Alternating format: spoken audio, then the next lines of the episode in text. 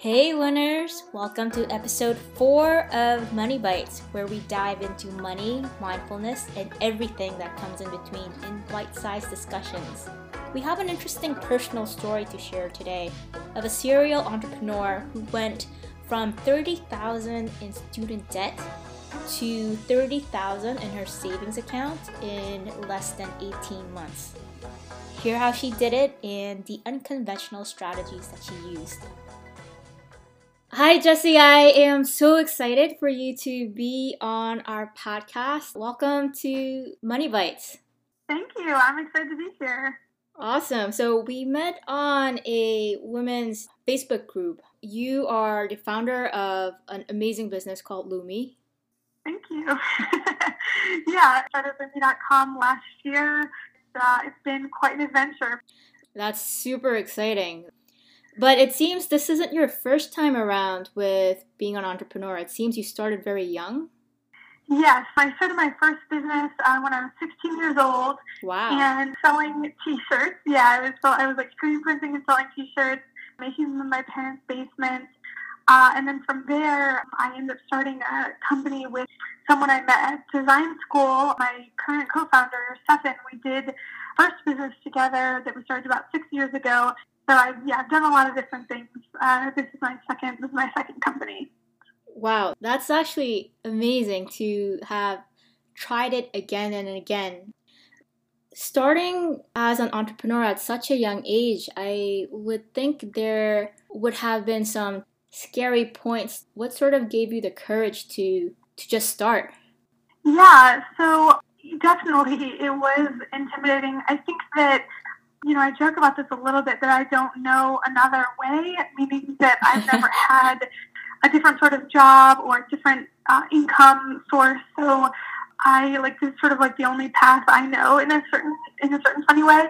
Um, but I I think that the thing that actually made me want to jump in and try starting my own business was a sensation I had that to start something from scratch is the best way to learn about how the world works. That like if you want to learn things fast and you want to, and if you kind of have this goal of having an impact on the world in some way or seeing your ideas out in the world taking shape, then you might as well jump in and sort of do it from scratch. So it was that sort of thinking I think that led me to get over the hump and, and try to start a business.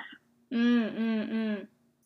One question that I have is your early entrepreneur years obviously has shaped a lot of your relationship to money now. But I'm wondering if we take that even earlier on into your childhood. Yeah. Um, what is your first memory of money? That's a really um, that's a really good question. I don't know if I, I mean, I have early memories. You know, I remember getting allowance. I used to get $5 a week allowance. Um, I remember that, like, from, you know, when I was like a elementary school kid and things like that. I think that something from my growing up that did impact my relationship with money is that, um, but I don't think my parents had a great relationship with money. Like, I think mm. they were always pretty stressed about money, which, as I became an adult, I started to question why, because my they were both employed. Like my dad was a lawyer, my mom was a school teacher, so they actually you know had two incomes for a while.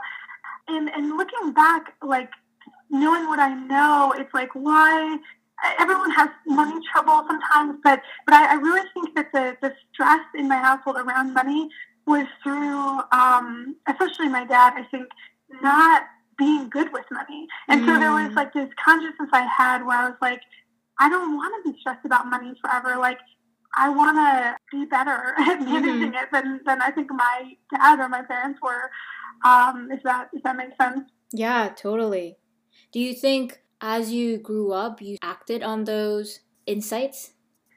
Yeah, I think that my first acting on it was um, I made a conscious decision to not let my lifestyle demands creep up. Like that's what I think, you know, my dad was very stressing about. Like he liked going on vacations and he liked different things and then and then would be stressed about money and, and looking back it's kinda like what if we didn't go on that vacation or right. like who cares? I, I don't know. I mean I'm sure obviously the answer is he cares, right? But but I think that my reaction to observing that sort of money stress was like that stress wouldn't would not have existed if you just didn't keep ratcheting up lifestyle demands or like lifestyle expectations. Mm. So I think, you know, I went and lived in like an art like colony place in LA and, you know, and paid myself very little money. I think in in a almost like hippie-ish manner, I think my rebellion was like, what if I don't care about money as much? Like I don't care about impressing people with the things I have, then maybe I'll have a different relationship with money. And I guess, you know, in certain, I mean, I don't know, like obviously I'm still in the middle of all of it, but I do think I have a very different relationship with money than like my dad did. I love it how your form of rebellion rather than drugs and partying was I'm going to be super mindful about money. Like rebellion, yeah. Doing what it takes. A girl's got to do what a girl's got to do. That's awesome. One of the reasons why I had reached out to you after you posted your personal experience on the networking group was you mentioned how entrepreneurship sometimes can be the antithesis of building personal wealth. Yes. so I, I, I want to sort of follow your trajectory from when you were 16, when you were just starting out, and going gung ho at all the obstacles through the process and to the point where you are at now. When you just started, were you paying yourself a salary? That's a good question. Um, no, in, in, in the first several years of running my businesses, I was never, you know, from a work status perspective, I was never salaried. You know, my, my first business was an LLC. Uh, anyone familiar, a little bit familiar with like tax codes and whatnot, uh, when you're like a partner in an LLC, you can distribute money out to yourself and it's not actually it's not actually wages. It's mm. like, you know, income from a business you own, which actually kind of creates a lot of complexities with your taxes. So that's a whole nother story. Um, but, but the quick answer is like I was never salaried in, in the early, early years of my company. I never had consistent pay. What I would do is like I would try to pay myself like each week whatever the company kind of could eke out so that I could survive. And that was like, you know, anywhere from like a few hundred dollars to like maybe a thousand dollars here and there. I mean, in the first several years of my business, my average yearly income was 35 or 40 grand or something, really, which is obviously like an entry level or lower salary at most companies these days. So it wasn't glamorous for sure. And, and I think in those early years, like you're, you're banking on something else. and you're doing a different mental calculus. Like I wasn't even thinking about it. Like to me, as long as I had enough to just survive, basically, mm-hmm. I was actually kind of considered myself lucky that I was still working on my own business. It was your business and your own vision. Exactly. but at the same time, the thrill of entrepreneurship also comes with the risk of entrepreneurship. Yeah at a certain point, the first hurdle of many, many, many that comes for entrepreneurs is the mental burn down. Mm-hmm. And for you to be so laser focused in the momentum and being able to continue that, that's amazing. What allowed you to be able to be so steadfast? I think as humans, like part of human nature is the grass is always greener syndrome, right? Uh, I mean, yeah. No one is immune from it. Like everyone always always seems like the grass is you know green on the other side.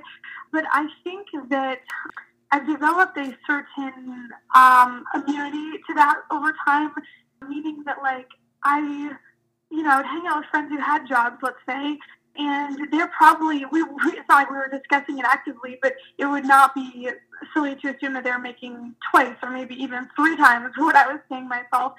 And you know, you go out to dinner with people and they spend a full dinner complaining about their jobs or complaining about their bosses. Like we, have, I think, I think that you have to recognize that that every choice has a consequence, right? So, mm.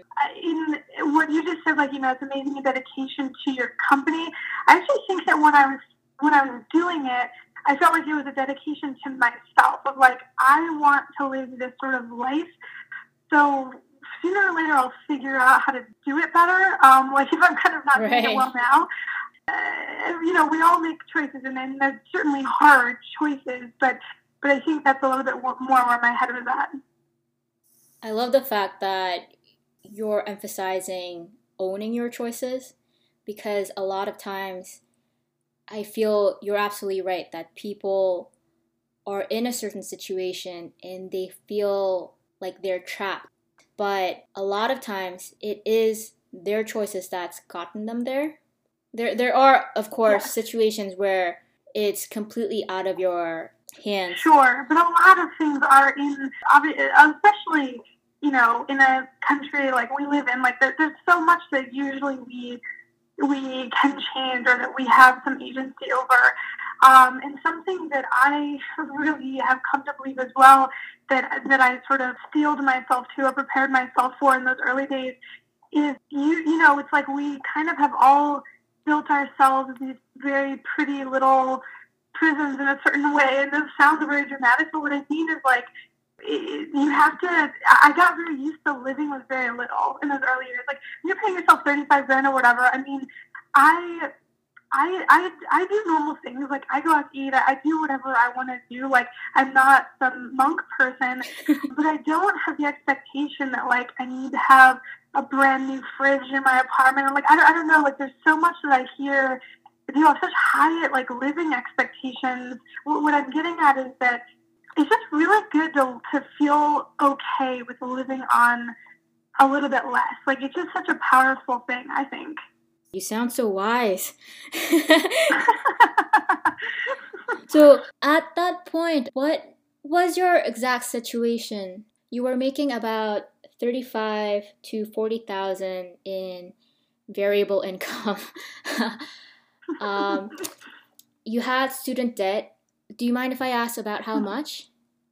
Yeah, I started like out of school. I had like thirty-five grand or so of student debt, um, and like, and so after running my business for a few years, like obviously I was making payments, so like basically minimum payments. So I still had like you know twenty-nine or thirty grand. Like I had over the course of you know, being out of school for a little while paid like a little bit of it down, mm-hmm. but it still, to me, it felt like I still had all of it because it, the bulk of it was still there, you know? Yeah, when the repayment is slow, it can be a bit daunting. And then, yeah, it just feels like it's just sitting there. And especially when I was paying myself so little, it's like 30 grand. Like I was never just going to have 30 grand magically to just pay it off at that juncture in time, you know? Right. Did you have any other type of debt? Um, I mean, off and on, something I did learn that I've gotten way better about is, is separating my business and personal finances. So, super important. In the early years of, of the company, I would often put like business related things on my personal credit card. Sometimes, probably even if it wasn't necessary, I was just like so kind of dedicated to the cause and like not necessarily self preservationist. And I think that a certain amount of that is good, but I think I took it even too far. So there were times when the company was strapped where like I would have several thousand dollars on credit cards. Really were it's not like they were personal expenses even. They were like expenses I was charging for the company and stuff like that. So so it was floating credit card debt. Um, nothing nothing super extreme, but at various points I've had credit card debt for that I would like maybe not be able to pay off for six months or eight months that was just building and things like that. Okay. So how long did this situation continue for where you were making minimum payments on your student debt and you were making a survival level of income?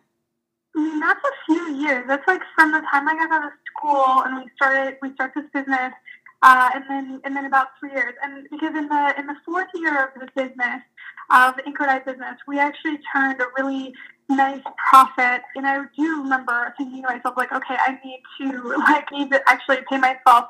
And so I, I don't remember the actual figure actually, but I do remember increasing my pay and like starting making more aggressive payments down my student loan and making sure that I had no company expenses on my cards and things of that nature. So it was like a full three years of very subsistence level payments to myself and then in the fourth year because I was able to grow the business to a level that where there was more money um, actually that we were earning, I, I upped it from there.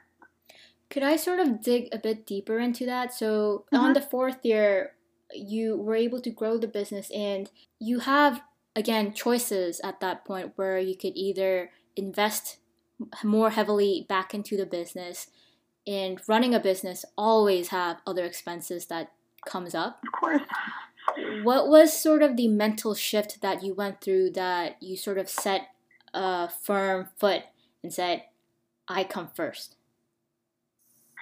yeah i think um I think I was seeing that the business was healthier, um, and and also feeling like um, there's a difference. I think there's a very big difference in life between sacrifice and like martyrdom. you know, sacrifice is a choice. Martyrdom is also a choice, but it's like for the wrong reasons. You know, like I think um, I was intentionally sacrificing for several years because I wanted this lifestyle, because I wanted to sort of test myself and, and try, you know, running a business. Um, but in that fourth year, when I had put in blood, sweat, and tears to grow that business to the point where it's making actual income, like the company made seven figures that year. like, wow. I, yeah, that's where like I think it would have veered into martyrdom to like I'm gonna the company's making seven figures and I'm gonna pay myself thirty five grand or whatever. So that point, it's it's that balance of of making sure that you take advantage of, of what you have built. These are personal choices. Like to me, it felt like the right time to make sure I was taking care of myself and my personal finances. Yeah, absolutely. So now it's year four.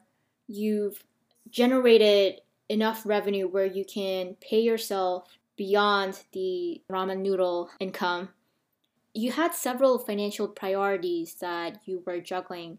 How did you prioritize those?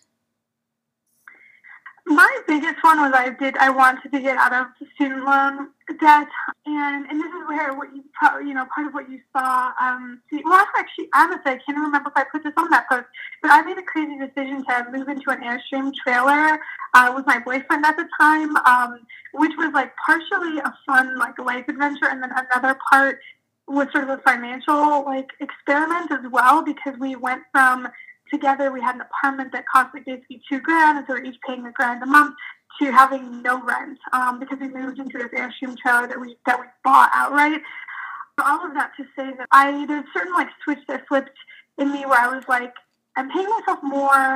Um, I start to see the light at the end of the tunnel of like I can pay off this debt, I can save money, etc. But then there's another part of me that goes like, okay, I see the light at the end of the tunnel. I could do this over the course of the next five years, whatever. Or I could just do it in the next year and be done with it. Um, wow. Make some changes. Yeah. so that's what I did. Like I made some crazy choices and like in in 12 months I paid off 30 grand of student debt. Oh, wow. Um, and and paid and put money away as well. That's amazing. I'm kind of like a rip the band-aid off type of person, so I was like, let's just do this, you know? That's amazing. Thirty thousand yeah, in one yeah, year. Yeah, yeah. I I paid it off, and then I also feel like I just I reduced expenses like just drastically, like almost down to nothing. And, and then also I admit that as an entrepreneur, um, I have a little bit of freedom. Uh, some expenses that people probably don't have as much freedom with. Like for instance, I pay my you know, iPhone bill through the company because I am like basically working nonstop. So that's a business expense or like some other things where people probably, um, I was able to sort of rearrange some recurring expenses that are very business related and route them through the company and, and things like that to even control expenses further. Mm-hmm. And I know not everyone has that option, but in the scheme of things, I'd say like getting rid of my rent payment was a pretty extreme move. So that probably had the biggest impact. Wow. I don't even know what a Airstream trailer is, but yeah, yeah. That's that's quite amazing. Oh, you don't know what it is? No, no. Oh, it's like um, it's like this iconic looking trailer. It's like this silver color on the outside. If you look it up, you'll probably recognize it. That's really cute. That's amazing. And then you mentioned also that you got rid of student debt in a year, and then the next priority, you started saving aggressively. Yeah. So so that like um, yeah, so then I was able to save another 30 grand. and, and I'd like to state for the record that I don't pay myself like an insane CEO salary or anything. I really just don't spend money. like, wow. Um, in, in, case someone's wondering, like, is she paying herself like 150 grand or something? No, I am not. Um, I, uh, it's not at all that expensive Sorry, Um, but I, uh, I just really reduced and made it a priority. So um, I was able to do that. And so, yeah, so that quantum leap, that, that's why I posted that post, like in, in a, basically a little bit over 18 months span, I went from being 30K in debt to having 30K saved. That's amazing. Do you mind if I ask how big was the uh, yeah, salary oh, no, increase? definitely, that's fine. So, so, uh, so again, to kind of explain the trajectory, like, so in that fourth year of the Inkodai business, I probably started paying myself like more like 60k, like not nothing extravagant, and then I started paying myself 80k. So that was the trajectory. It was that salary that helped. That was like what I, uh, and then I then I took my rent down to nothing. You know, and that's basically like your take home pay at that rate is like whatever it is, like thirteen hundred a week or something. I mean, it's not like that crazy, but I just like stopped spending money and like I didn't have a rent payment or anything. Right, and so right, right. Basically, like I was just paying like almost a thousand dollars a week just like to my student loans and then just saving it and just spending like the money I was spending was like basic expenses or going out to eat or whatever. Um, and I was just really careful about not doing anything else that really adds up. Like I didn't do any significant travel, obviously, like personal travel, um, or anything where you have like, you know, multi-thousand dollar bills that come in for that stuff. So it was just a period of like not spending very much, you know.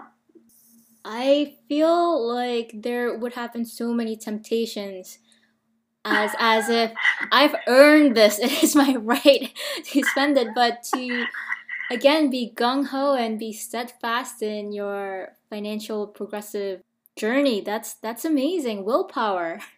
And this is what I do think like the early part of my career prepared me for with like actually not having very much at all. Mm. Um, I don't feel like I'm missing something. Like and that is what kind of what blows my mind when I hear other people talk about finances is they it's sort of like the self pity involved. Um, mm. if I may be so bold as to say that, like kind of when people say like and then like all my friends are going to PF Chang's and like I can't afford it or like sort of like the weird like self pitying comments that people make. And I think it's like that's actually don't worry about it. Like you can go to PF Chang's another day or save money and do whatever you want. I'm just using PF Chang's as like a hilarious example, but but the point is that I don't know. I think if you remove self pity from the equation and you just put money in the bank, like you feel empowered and you're like, I mean, I have 30 grand whatever. I can get a PF Chang's on Friday if I want. Like, it's like, I don't know, like, who cares, you know, in the scheme of things. Right, right. I, I, I do think it's, I, I, I do completely admit I have a different perspective on it because I, I think I prepared myself for going without, like, for so long, you know? Yeah. It's become feeder for where you are now. In the process when you were making the switch or even before, did you budget or track your expenses? Oh yeah, hundred percent. I'm like a spreadsheet fiend. Like I, I was like budgeting out like how much exactly I thought I would need to spend on groceries, and then I would reduce it by ten dollars and see what the effect would be at the end of the year. Like I, I'm, I'm a spreadsheet crazy person. So yeah, I, I would like play with scenarios. like um, in my own like little personal spending spreadsheet and stuff. And and that doesn't mean I'm actually I'm not the big person who, who like you know uh, saves every receipt and then like tracks everything as I'm spending it. Mm. But I very much play with scenarios of like if I do this, what will happen? What's the long term effect? Like you know, playing with this or taking my rent out of the equation. That's super interesting. So you saw the scenarios, you saw the effect, and then how did you link back your spending so that you knew you were following the scenario that you had chosen? I do do budgeting. So like on a monthly basis, I would kind of see if I uh, if if um if I followed like my intention, um, mm-hmm. just not every moment of every day, but I was looking at it each month at the end of each month, um, and seeing like how close to my intention I was. Uh, and, and obviously that's important because if you don't check back in on it, it's obviously very hard to achieve that goal. Right. Um, but playing with the scenarios in the spreadsheet, you know, helped me see, for instance, that like if I didn't take, if I didn't increase my income and didn't take my, you know, and I didn't do the rent, crazy rent thing I did, that it like my goal was like two years out, and if I did what I did, I'd be done in a year or whatever. Like that, it was that type of scenario that mm-hmm. like scenario playing and spreadsheeting that helped me um, come up with a plan that actually excited me. Because I think that is another thing that is really important in this process. Is like it's, it's almost like a game, um, like gamifying it for yourself a little bit, like knowing. I knew how I would feel when I was when I was out of debt. Like I knew that would feel really good, and then I kind of gamified it for myself where I was like, well, if I do these crazy things, like I'm gonna feel that like two years sooner. Okay, cool. Like let's do this. You know what I mean? Like it I made it into almost like a game for myself instead of like this, you know, grueling sacrifice. Yeah, yeah. I feel again sort of we need to enjoy the process rather than being excruciatingly in pain with every step. Yeah. So I, I really like the gamification aspect. Awesome. So I'm going to ask two closing questions. One is how would you define money as its role it's played uh, in your life? I would say that I have tried to define money as a tool in my life instead of like the as like a necessity or as like a stressful taboo topic. Like money is quite literally like a tool. Like you take it out of your pocket, you can buy things with it, whether it's digital or not, and then you get things in return, and you can start businesses with it, and you can build things with it. it it's like I would like to have more of like a tool type relationship with it. It's like a resource than a personal identification with it, where it's like I am what I am because I have X amount of money, um, or I have this house or whatever. That's exactly how at Winnie, we talk to our members in terms of our mission in mm-hmm. viewing money. Yeah, in viewing money not as a goal, but rather a tool, exactly as you said. That's great. And I think that's very, if you can get there, which, you know, culture definitely pushes us in another direction of you are the fridge you own or whatever, like stupid, you know, commercials you see. But so I think it's a constant, you have to constantly remind yourself that it's not true, that like it's a tool, plain and simple. Totally agree. The final question is our name is Winnie, where it's winning, you win, we win, we win too, Winnie. Nice. And our closing question always is winning in life. How would you define that for yourself? That's a great one. Yeah, that's a that's a big one. For me, I, I don't know. I think I was born kind of like an old soul. Like I think life is short, shorter than we all think. And, and I, I think that for me, um, winning in life is being bold like the entire time. Um, mm. Not viewing your boldness and like your adventure as taking place in the future or the past. Like it should always be happening, like at every age. And to me, like if I can keep that mindset and keep being bold and like finding my next adventure and doing it, whether I'm 15, 35, 65, that is like a great life. Like that is, and I don't like when people frame it as like, as in the past or the future. Like, you know, I was adventurous when I was a young person, or I will be adventurous once I have enough money in the bank, or whatever. It should always be now. It's like, mm. this is all there is. Like, you better do it now, you know? So that, if I can keep that mindset, I think that would be a successful life. But that, that actually brings me to something that I think I just want to touch on, which is similar to sort of people's unhealthy relationship with money. Oftentimes, I think we have an unhealthy expectation of like happiness. I'll always be happier. If I'm an entrepreneur, I'll be happier. If this, I'll be happy.